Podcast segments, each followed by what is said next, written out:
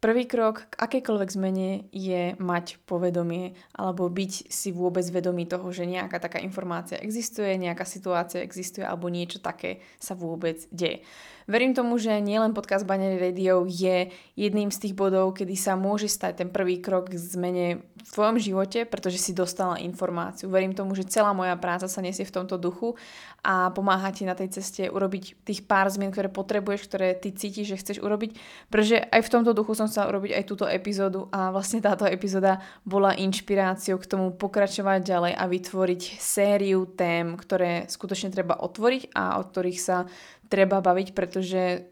možno si o tom nepočula, možno o tom nevieš a možno vlastne nevieš, že tieto možnosti máš a za mňa uh, máš toľko možností, koľko informácií v podstate máš. Táto epizóda bola inšpirovaná TEDx Talkom od doktorky Alison McGregor, ktorá je doktorkou na pohotovosti a táto doktorka sa rozhodla, i keď už je špecializovaná na pohotovosť, teda emergency room, tak um, sa vlastne rozhodla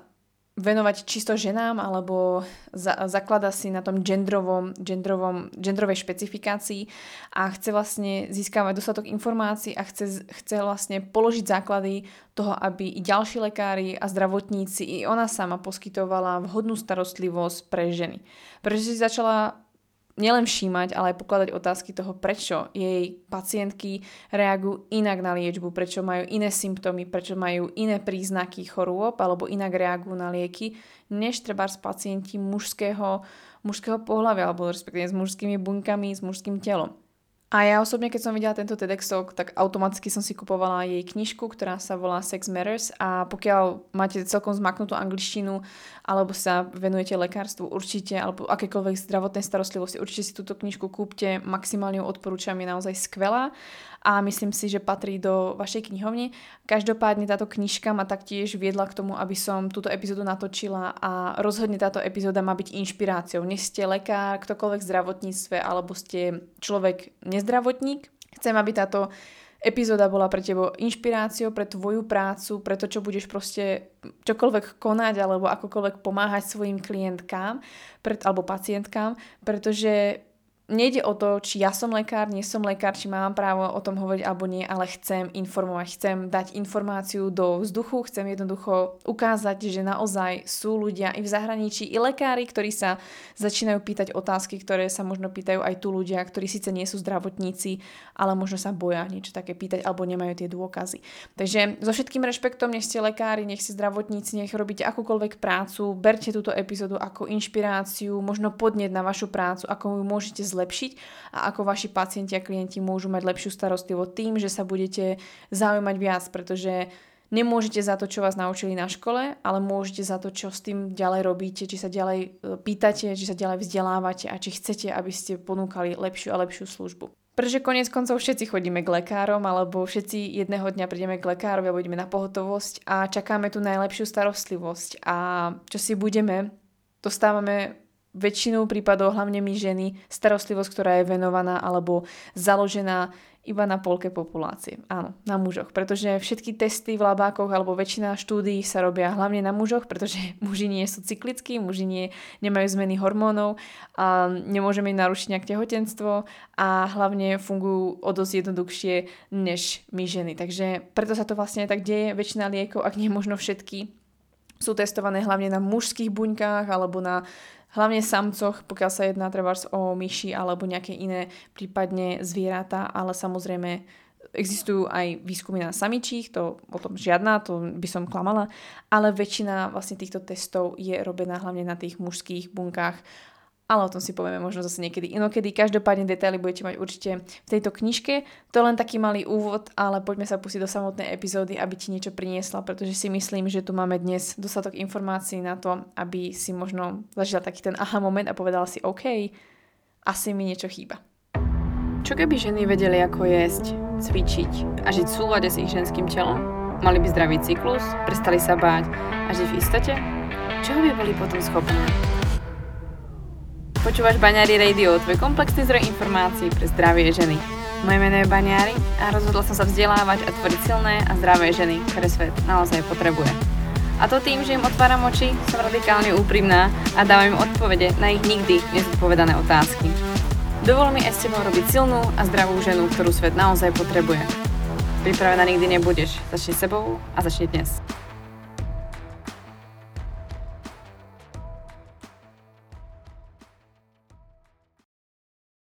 Názov tejto epizódy nesie slovné spojenie bikini medicine, ktoré by som chcela na začiatok rozhodne vysvetliť. A tento vlastne pojem používa nielen doktorka Melissa McGregor, kedy popisuje, že celkovo medicína alebo lekárstvo v dnešnej dobe, alebo moderná, moderné lekárstvo, ktoré teraz je nejakým spôsobom nastavené alebo existuje, ktoré poznáme, tá západná medicína, tak je v podstate nastavená tak, že i ženské telo sa bere ako v podstate mužské, s tým rozdielom, že v oblasti bikín, teda hlavne ako keby si naozaj predstavíte plavky, tak vlastne máme ako keby v oblasti vlastne hrudníka máme prsia, ktoré sú vyvinutejšie, dokážu napríklad kojiť, čiže sú tam nejaké tie mliečne žlazy. Potom vlastne v oblasti bikín, čiže v oblasti panvového dna máme iné pohlavné orgány a vlastne máme tam maternicu, máme pochvu, máme labie, klitoris, máme inak ako keby uh, i tvarované tie genitálie a hlavne máme niečo navyše to je práve tá maternica, ktorá nám umožňuje, že sme schopné počať a mať jednoducho potomka. Takže Pristupuje sa k nášmu telu tak, že tieto časti sú tie typické ženské, ale zvyšok nášho tela, ako treba uh, tráviaci systém, brucho, nohy alebo ruky, hlava, to všetko je ako keby mužské a pristupuje sa, že tým pádom väčšina toho tela je mužského, či sa pristupuje ako keby rovnako. Čož nie je pravda, pretože uh, niekoľko lekárov, aj ktorí sa vlastne venujú genetike alebo celkovo uh, práci okolo genetiky, nemusia byť čisto iba lekári, tak vlastne dokazujú to, že každá naša bunka v tele, alebo vie sa o tom, že každá bunka v našom tele má vlastne svoju informáciu, či je mužská alebo ženská a nemusí byť iba v oblasti genitálií, ale práve uh, zistili aj to, že chromozomy XY alebo X, uh, XX, záleží teda žena alebo muž, tak nie, nie je to iba nejaký determinant alebo niečo, čo hovorí uh, počas vlastne vývoja v bruchu, či budeme žena alebo muž, ale vlastne tieto chromozómy v každej bunke sú celý, za celý náš život aktívne. Takže neustále majú nejaký vplyv a nejaký dopad na to, že máme v svoje chromozómy XX alebo XY. Čiže buď ako žena XX alebo XY ako vlastne muž. Čo je veľmi dôležitá informácia, že tie chromozómy alebo to, že sme nejakého pohlavia má neustále na nás vplyv. Preto by bolo teda aj vhodné, aby sa k ženám pristupovalo tak, ako sa začalo pristupovať k deťom, že deti nie sú malí dospelí a začína sa vlastne si e, i medicína uvedomovať, že jednoducho deti inak reagujú i na liečbu a jednoducho není to menšia verzia nás dospelých. A takisto ženy nie sú jednoducho muži s naviac prsiami a naviac maternicou alebo inými genitáliami, ale aj my potrebujeme inú starostlivosť, iný prístup, než treba práve muži. A samozrejme, čím pôjde doba ďalej a ďalej, tak budeme sa tu baviť viac a viac o prípadoch, kedy uh, človek prejde z jedného pohľavia na druhé, čiže uh, v podstate bude patriť do populácie transgender, čiže môže sa z muža stať žena a podobne, vďaka operácii, vďaka rôznym hormónom, ale stále uh, ako keby v špiku kosti to bude um, typ pohľavia, s ktorým sa narodil, typ bunky, s ktorým sa narodil a to treba stále mať na pamäti alebo stále k tomu takto treba pristupovať, pretože i keby to bol chlap, tak stále môže mať bunky e, svojho tela ženské a i na základe toho bude nejak reagovať to telo prípadne na nejakú liečbu. Detaily a rôzne hĺbšie myšlienky k tomu, čo som už teraz načala, aby som nechala buď na knižku, alebo na ďalšie TEDxy, alebo na ďalších lekárov, ktoré tieto myšlienky sú ďalej a ďalej. Určite si vyhľadať tieto informácie, stojí to za to. Ja by som tu dneska chcela zanechať 6 bodov, ktoré vlastne doktorka Alice McGregor zanechala v knižke, alebo 6 Áno, 6, 6 bodov, ktoré je dôležité spomenúť a mali by ženy vedieť, alebo celkovo aj široká verejnosť by mala vedieť o ženách a poukazuje na rôzne problémy v rámci gendru, uh, pretože je tu problém len samotného pohľavia, pretože pohľavie to je hlavne tá fyzická záležitosť, ale bavíme sa hlavne o gendre, takže je veľmi dôležité poukázať na tieto body a ja verím, že pre tých, ktorí treba tú angličtinu nemajú až tak vyvinutú alebo nezvládajú čítať knižky v angličtine alebo prípadne tú odbornú, tak budú tieto informácie prínosné a kto budete chcieť viac, určite si pozrite buď TEDx alebo si pozrite jej prácu ďalej. Poďme sa teraz spoločne pozrieť na 6 najväčších problémov, ktorým my ženy musíme čeliť práve kvôli bikini medicine. Ku kardiovaskulárnym ochoreniam, čo je dôležité povedať je, že kardiovaskulárne ochorenia, mŕtvica a uh, infarkt nie sú záležitosťou alebo príčinou smrti iba u mužov alebo mužskej populácie, ale naopak týka sa aj vo veľkej časti hlavne žien. V Spojených štátoch v rebríčku najväčších zabijakov alebo dôvodov, prečo umiera populácia, najmä tá ženská populácia, číslom 1 je rozhodne infarkt a číslom 3 je mŕtvica. Dokonca Veľká Británia uvádza, že do, zomrie dvakrát viac žien na kardiovaskulárne ochorenia, než zomrú ženy na rakovinu prsníka. Ako si za chvíľku povieme ďalej, symptómy, ktoré zažíva žena pri kardiovaskulárnych ochoreniach, pri mŕtvici alebo infarkte, môžu byť diametrálne odlišné alebo môžu byť častokrát popísané ako atypické, než tie, ktoré zažíva muž. Preto častokrát sa môže stať alebo stáva sa, a na to upozorňuje aj práve doktorka Alison McGregor, že žena je poslaná domov Pritom môže mať tichý infarkt alebo môže mať príznaky kardiovaskulárneho ochorenia, mŕtvice prípadne, ale aj posledná domov alebo prípadne na psychiatriu, pretože má pocit úzkosti alebo má rôzne psychické zmeny, ktoré tu predtým neboli. Je taktiež dôležité spomenúť, že kardiovaskulárne ochorenia pre ženy majú určitú špecifikáciu, hlavne kvôli tomu, že sú um, dôvody alebo príčiny vzniku kardiovaskulárnych ochorení vyložení typické pre ženy a to je napríklad to, že bereme hormonálnu antikoncepciu, pretože príjmame nejaké exogénne hormóny, že hormóny, ktoré netvoríme, alebo prípadne máme hormonálne teliesko a taktiež riziko ku kardiovaskulárnym ochoreniam môže taktiež spôsobiť treba i samotné tehotenstvo alebo a, rôzne problémy po, a, po pôrode,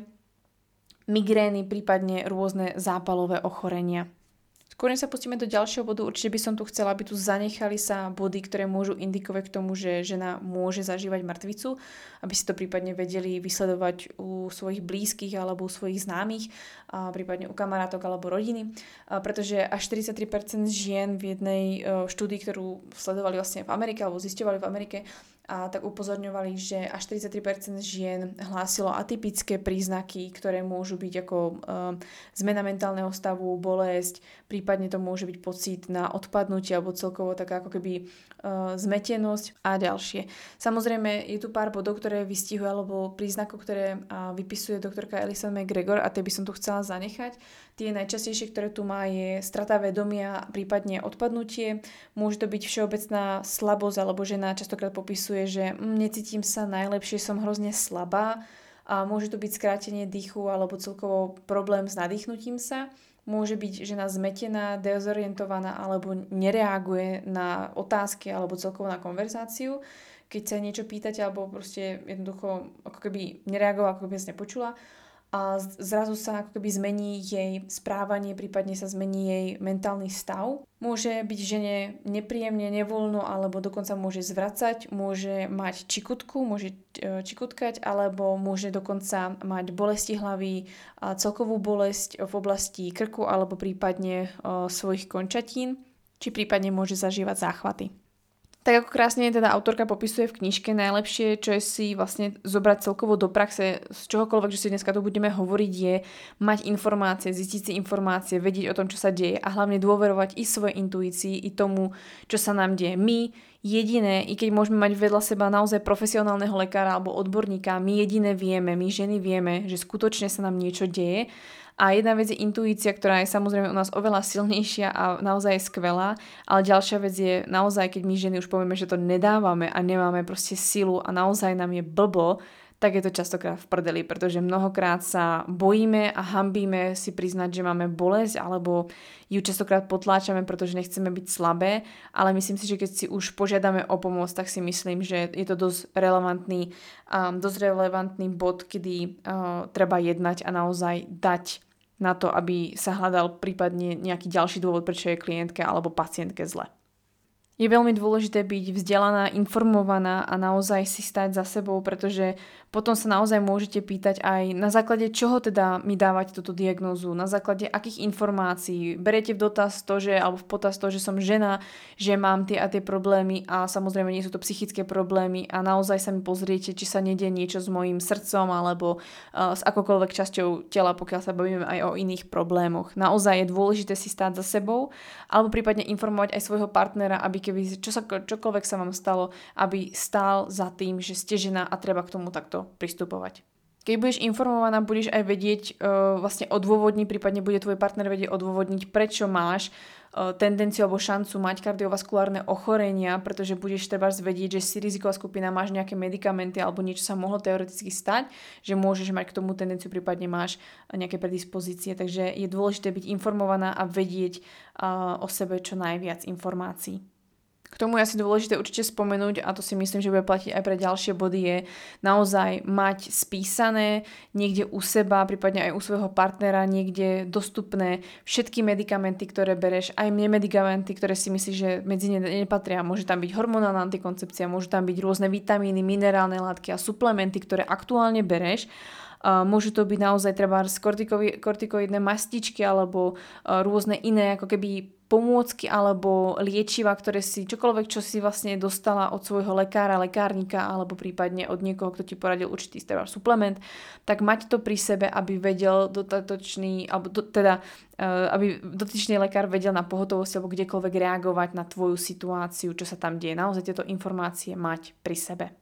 Aj napríklad to, že máš medené teliesko, alebo máš hormonálne teliesko, alebo čokoľvek máš v sebe zavedené, naozaj mať o sebe informácie v nejakej malej kartičke pri sebe, pretože taký najlepšie môžu ponúknuť alebo dať tú starostlivosť. Druhým problémom, ktorý nám môže škodiť, je, že my ženy reagujeme na lieky, ktoré sú v častokrát predpisované alebo sú v bežnom obehu u lekárov alebo u farmaceutov alebo prípadne v lekárniach, tak e, nie sú pre nás vhodne nastavené, nie sú vhodne nastavené buď dávky alebo celkovo tieto lieky nám nesedia. Prípadne, čo sa vlastne deje a na čo upozorňuje taktiež a doktorka je, že mnohokrát ženy majú väčšiu tendenciu mať niekoľko liekov oproti mužom, to znamená, berieme častokrát viac liekov než muži a častokrát berieme rôzne lieky, ktoré sa vzájomne môžu ako keby si um, protirečiť alebo nemusia vlastne fungovať a môžu naopak si ako keby vyvolávať problémy. Bol tam jeden príklad ženy, ktorá v podstate brala lieky, ktoré spôsobili v podstate to, že otehotnela, i keď brala hormonálnu antikoncepciu, pretože uh, spôsobovalo to vlastne ten liek to, že sa tlmili účinky hormonálnej antikoncepcie, takže žene sa podarilo uh, nechcene vlastne otehotniť. Takže to len taký krátky príklad, alebo uh, to, čo tam v podstate doktorka vlastne vystihovala, alebo dala ako jeden z príkladov. Taktiež, čo je veľmi dôležité spomenúť, že metabolizmus liekov je u nás žien odlišný a hlavne sa mení počas nášho menštruačného cyklu. A my v podstate lieky metabolizujeme odlišne vo folikulárnej fáze a odlišne vo luteálnej fáze alebo počas menštruácie samotnej, takže to je taktiež veľmi dôležitá informácia, ktorá taktiež nie je uvedená do praxe. Tak ako som hovorila s samotnými medikamentami alebo liekami, ktoré berieš, je dôležité mať zo sebou vždycky ten list toho, čohokoľvek, čo berieš alebo na seba dávaš a môže byť od lekára, z lekárne, lekárnika alebo prípadne lekára, či prípadne nejaké doplnky stravy, aby naozaj vedeli ti podať najlepšiu pomoc, akú sa dá, pretože nikdy nevieš, čo sa môže stať. V rámci tohto problému, čo sa týka liekov, je dôležité spomenúť, že sú lieky alebo medikamenty, ktoré vyloženie, že nám nesedia alebo nerobia dobre. Sú to napríklad statiny, ktoré môžu škodiť ženy alebo nie sú benefičné pre ženy. Taktiež sa hovorí o tom, o, myslím, že o aspiríne alebo dokonca možno ibuprofene, ale myslím, že to je zrovna aspirín, ktorý o, jeden z tých liekov vlastne, ktorý sa dáva na bolesť, tak keď sa vlastne berie vyššia dávka, tak vlastne môže spôsobovať dokonca aj problémy s ovuláciou. Samozrejme, a myslím si, že to bolo úplne jasné, je, že treba upozorniť, že množstvo liekov, ak nie väčšina liekov, neboli študované na ženách, takže nevieme, aké budú mať účinky na ženy, nevieme, akú dávku by ženy mali dostávať a hlavne, či vôbec sú vhodné tieto lieky pre ženu, prípadne pre jej plodnosť. No a na záver, čo by som k tomuto problému ešte spomenula, je, že mnohé medikamenty alebo niekoľko medikamentov naraz môžu spôsobať samozrejme kardiovaskulárne ochorenia, kedy sa vlastne predlžuje doba QT intervalu, ktorý môže spôsobať ďalšie kardiovaskulárne udalosti u ženy. Ďalším a tretím problémom je problém, ktorý si myslím, že s tým si sa stretla už aj naozaj v praxi, alebo naozaj si sa už minimálne o tom dopočula od nejakej ženy a to je, že častokrát je tam povedané, že je to celé iba v našej hlave alebo proste to si len myslíte, alebo jednoducho slečna, neviem, ale proste ja nič nevidím, takže možno si to vyvolávate sama a podobne. Jednoducho nie je to v tvojej hlave a naozaj ver svojej intuícii, neustále sa pýtaj, čo máš robiť. A bol tu ďal, ďalší krásny príklad v tejto knižke, že uh, žena mala vlastne uh, problémy s vaječníkami, kde sa vlastne našiel nejaký nález, ale jej už stihli odstrániť vlastne maternicu a vlastne mala ešte väčšie bolesti, než mala predtým a nazvali to nejakým, mm, myslím, že phantom syndrom uh, bolesti alebo podobne. A to je v podstate jedno, nie je to dôležité asi tieto detaily. Každopádne pointa bola toho, že častokrát sa ani nepýtali, ako sa cíti, kde čo extra ju bolí, a ako v podstate jej urobiť nejakú poriadnu diagnózu a vlastne prvýkrát, kedy dostala ako keby a poriadnu starostlivosť bolo, keď sa aj táto doktorka, konkrétne autorka tejto knihy, začala pýtať, ako je, je čo ju trápi, kde začali tieto problémy a zistila vlastne, že bola jedna z prvých, ktorú vôbec vypočula, než jej robila nejaké zákroky, nejaké vyšetrenia. Takže je veľmi dôležité dať na svoju intuíciu, kedy vlastne táto pacientka neustále hovorila o tom, že sa necíti dobre, nech ju neposielajú preč, nech ju vyšetria, že stále to nie je dobré, stále ju to boli, pritom už niečo odstránili, čož jej mala byť ako keby príčina problémov a stále bolo horšie a horšie, než bolo predtým, čož rozhodne nemá byť a jednoducho sa stále k nej správali, ako keby to bolo v jej hlave, že si to vymýšľa a jednoducho ako keby proste ako keby si to jednoducho stále vymýšľala a proste simuluje. Takže uh, táto kapitola bola veľmi zaujímavá, veľmi dôležitá a určite by som k nej chcela vyzvinúť hlavne to hovorte za seba, informujte sa, vzdelávajte sa, aby ste vedeli, čo potrebujete. Ak máte nejaké informácie, treba odo mňa alebo z internetu, tak to nehovorte, že máte z Google alebo z internetu niečo, ukážte tú stránku, ak je to vedecký článok, tak je to samozrejme ešte lepšie, pretože lekár sa častokrát s vami nechce rozprávať, pretože doktor Google niečo našiel. Je lepšie, keď ukážete, z akej vedeckého článku to máte alebo z akých zdrojov to prípadne máte, kde si to môžete dohľadať, pretože prípadne moje nejaké informácie si dohľadáte ešte do originálov. Takže naozaj s tým príďte a ukážte ukážte to, že naozaj máte relevantné informácie a nie, že máte informácie treba od niekoho z druhej, z druhej ruky alebo z Google, pretože to nemôžu, často, nemusia často brať vážne, pritom vám to môže veľmi pomôcť. Viem, že by bolo ľahšie, keby naozaj tú všetku starostlivosť, ktorú potrebujete, si dostali od lekára, ale nie vždy to tak proste je. Nie vždy ten človek má na to kapacitu alebo sa o tieto veci zaujíma. Ide o to, čo chcete, aby sa urobilo s vami alebo akú starostlivosť dostanete vy. Takže vy sa informujte, vy sa vzdelávajte a stojte si za svojou starostlivosťou, pretože vám má na tom najviac záležať. A rozhodne to nie je vo vašej hlave a nenechajte, aby ste boli zmanipulované. Všeobecne sa vie, že ženy dostávajú oveľa viac uh, diagnóz, čo sa týka psych- psychiky alebo celkovo rôznych diagnóz, čo sa týka úzkosti, depresí alebo čokoľvek spojené hlavne s hlavou, ako keby nám proste šíbalo, alebo boli sme bláznivé a, a zažívame stále iba nejaké úzkosti alebo máme problémy celkovo s našim mentálnym stavom, čož nie je pravda, len my inak popisujeme naše symptómy a nevieme sa možno častokrát vhodne vyjadriť alebo dostatočne vyjadriť, len sa vyjadrime, že nám není úplne najlepšie, trošku mi je horšie, toto mám bolí, tá ma picha, ale jednoducho nevyjadríme sa dostatočne jasne, ako keď príde chlap, tu ma boli, tu ukáže, toto je hrozné a hlavne príde, keď je už fakt najhoršie. Takže je dôležité vedieť aj vyhodnotiť, že žena inak komunikuje o svojich symptómoch a možno si to nielen uvedomujú lekári, myslím, že lekári to hlavne cítia v praxi, ale musí to, musíme si to uvedomiť aj my samotné ženy, že čo najviac detailov ponúkneme lekárom, tak samozrejme tým lepšiu starostlivosť dostaneme. Preto hovorím, zase, na, zase vlastne opakujem, informujte sa, vzdelávajte sa a do, nájdete si informácie, aby ste sa vedeli vyjadrovať, čo skutočne potrebujete, akú starostlivosť potrebujete. A hlavne, prestante sa ospravedlňovať, nikoho neotravujete, prestante sa ospravedlňovať, že ste niečo spôsobili a prestante sa ospravedlňovať, že niekoho otravujete alebo že by ste niečo potrebovali. Starajte sa o seba. Ďalším a štvrtým bodom je bolesť. Ženy vnímajú inak bolesť než muži a celkovo popisujeme bolesť inak než muži. Bolo preukázané, že my ženy máme oveľa nižšiu toleranciu bolesti, ale zároveň máme aj nižšiu hladinu eh, cítenia bolesti, ten threshold, čiže to znamená, že pokiaľ by žena prišla s nejakou bolesťou alebo by popísala vlastne svoju bolesť, tak v podstate tá keby škála toho, ako nás to boli a mužov je o dosť odlišná a u mužov je nastavená oveľa, oveľa vyššie než u nás žien. To znamená, že u nás sa len povie, že sa snažíme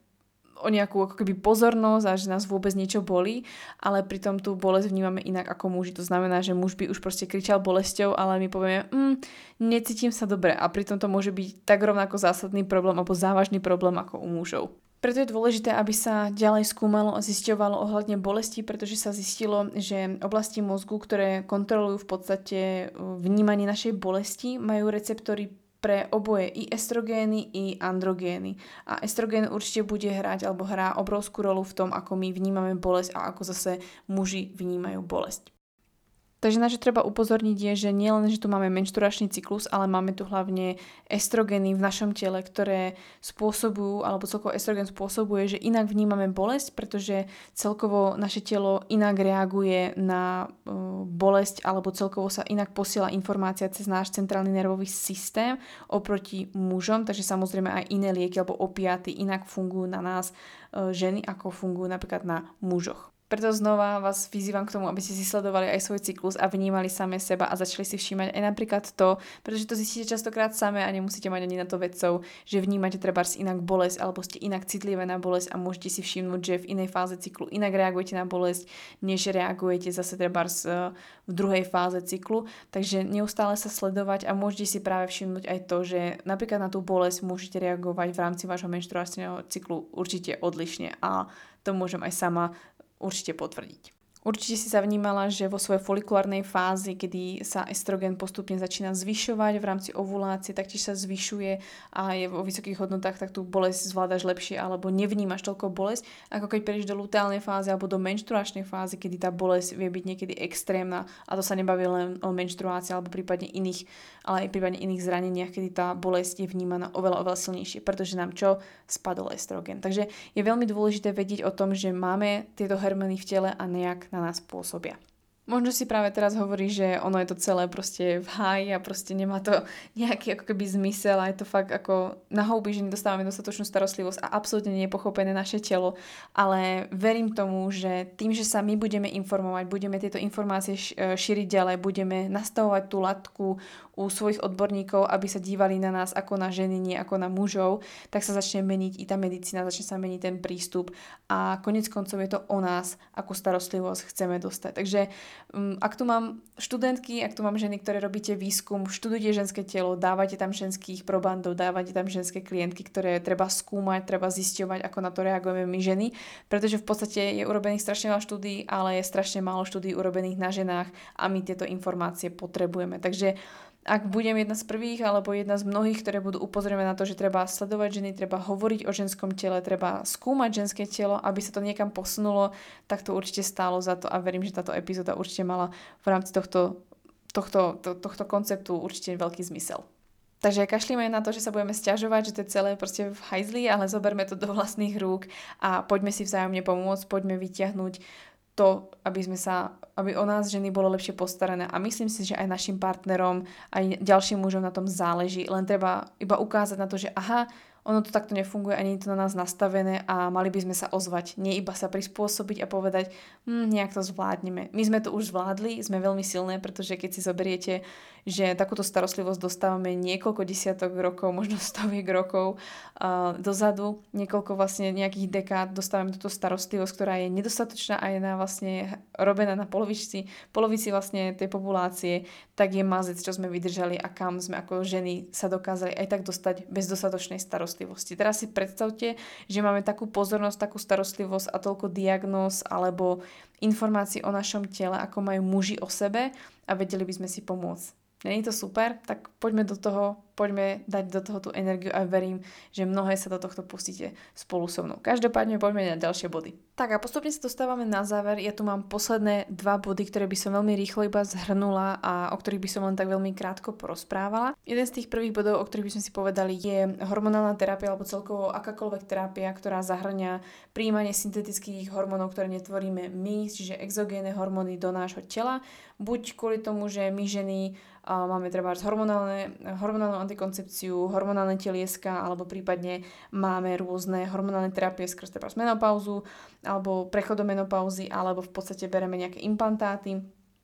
Prípadne sú tu samozrejme e, ľudia, ktorí sa rozhodli zmeniť svoje pohlavie, a takže berú taktiež hormóny alebo majú hormonálnu terapiu kvôli zmenu vlastne svojho pohlavia gendru po správnosti. V tomto bode sa chcelo hlavne vyzdvihnúť to, že my ženy bereme oveľa viac syntetických hormónov do svojho tela než treba muži a bereme ich z rôznych dôvodov, ale bereme ich oveľa viac než samotní muži. Muži v podstate syntetické hormóny do seba nedávajú, pokiaľ si nezvyšujú svoj testosterón z nejakého dôvodu, pretože treba cvičia alebo chcú vyhrať nejaké súťaže alebo majú vlastne nejaký doping. Ale my ženy syntetické hormóny do svojho tela dostávame proste na dennej báze, bez toho, aby sa z toho robila nejaká veľká veda, že by to mohlo nám ovplyvniť nejakým spôsobom život. Pritom estrogen samozrejme je dôležitý pre naše telo, ale veľké množstvo estrogenu taktiež nám nerobí dobre a samozrejme syntetické hormóny sa chovajú inak než tie naše vlastné hormóny. V tomto probléme v rámci hormonálnych terapií alebo celkovo príjmanie syntetických exogénnych hormónov do nášho tela doktorka najčastejšie upozorňuje na problémy toho, že hlavne keď prechádzate z iného pohľavia na druhé, to znamená transgender populácia, ktorá je najviac v risku toho, že bere v podstate buď estrogény alebo bere nejaké hormóny, záleží samozrejme z akého pohľavia na aké, na, na aký gender, tak je samozrejme veľké riziko toho, že bere sa samozrejme hormonálna terapia, sú tam vlastne exogénne syntetické hormóny, ktoré menia to telo, zvyšujú sa rizika rôznych ochorení alebo prípadne rôznych problémov a častokrát do toho berú ešte medikamenty, ktoré môžu všetko skomplikovať. A, takže nie len vlastne táto populácia, ale aj napríklad samotné ženy, my ženy, ktoré bereme exogénne hormóny tak často a na dennej báze, ako by sa nič nedialo v, oproti napríklad mužom, ktorí v podstate sa k syntetickým hormónom, pokiaľ nemajú doping, ani, ani nedostanú, ani nemajú nejakú možnosť, tak je veľmi dôležité na to upozorniť, že čo to môže mať za dôsledky a či sú dostatočne tieto ženy napríklad testované, keď dostávajú hormonálnu terapiu a či sú skúmané, či si ju môžu v podstate dovoliť v rámci svojho zdravotného stavu a, a tak všeobecne. Vôbec vedieť, či hormonálna terapia je pre mňa vhodná a nebrať ju ako niečo, čo by malo byť typické alebo veľmi bežné pre ženu, pretože nesie obrovské rizika, i keď stále sa niekam vyvíja a zlepšuje sa. No a posledný bod, ktorý tu pre vás mám, je celková celková problematika kultúry, rasizmu a prípadne gendru alebo identity, ktorú človek aj vyjadruje.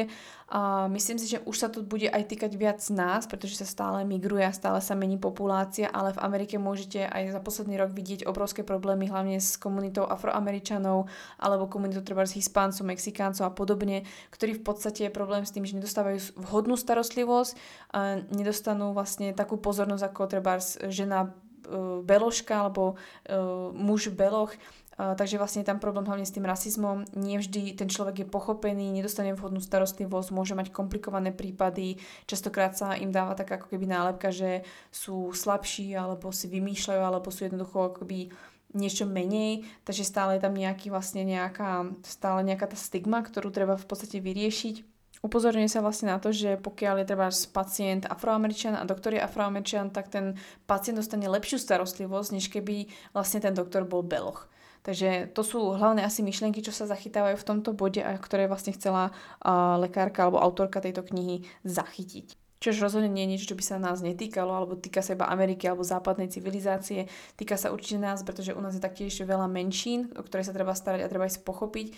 Taktiež sú u nás ženy, ktoré pochádzajú treba z Afriky alebo afrických krajín uh, s tmavou pokožkou vlastne a uh, u vlastne žien žien z týchto národností alebo z tohto prostredia je veľmi dôležité uh, sa starať o nich trošičku možno inak, pretože treba si uvedomiť, že tieto ženy majú zase iné rizika, vyššie rizika s inými ochoreniami, treba uh, v rámci tehotenstva môžu mať väčšie komplikácie alebo v rámci gynekologických problémov, prípadne zase problémy treba s tráviacím systémom, čo sa týka intolerancie, ako je napríklad na laktózu a podobne. Takže treba brať v potaz, že sme odlišní, sme z rôznych miest a môžeme mať tendencie k rôznym ochoreniam alebo rizika k rôznym ochoreniam a treba brať v potaz, že nie všetci sme ako keby jednoliaty, ale niečo sa jednoducho medzi nami aj odlišuje. No a my sa dostávame na záver tejto epizódy a ja by som ti chcela poďakovať, že si si znovu vypočula ďalšiu epizódu tohto podcastu, že si vypočula epizódu, ktorá za mňa je veľmi dôležitá, ktorá poukazuje na veľmi veľa problémov, nie len v zahraničí, v Amerike, ale aj u nás a bude to čoraz častejšie.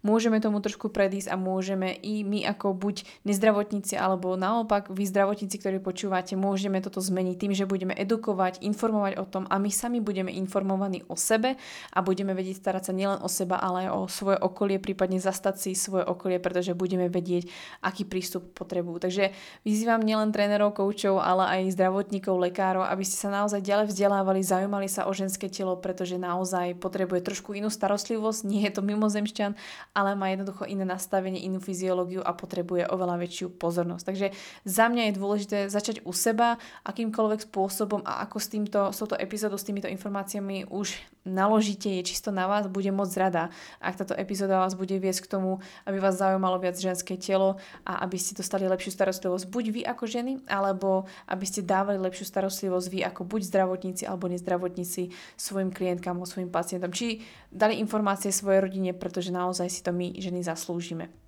Ďakujem prípadne, ak budeš dielať túto epizódu ďalej na svojom Instagrame alebo prípadne medzi svojich známych, pretože si myslím, že tu zanezneli určite dôležité myšlienky, ktoré by si zaslúžili, aby sa šírili určite ďalej. Ja ďakujem doktorke Elisa McGregor, že ma inšpirovala k tejto epizóde. Pozrite sa na jej TEDx a prípadne na knižku Sex Matters a verím, že sa nájde ďalší, ďalšia hromada ľudí, ktorí sa tomuto venujú, nielen pohľaviu, ale aj gendru a dostaneme každý tú vhodnú starostlivosť, ktorú potrebujeme, ale myslím si, že musíme najprv začať u seba. Tak tak sa majte krásne a užite si krásny víkend.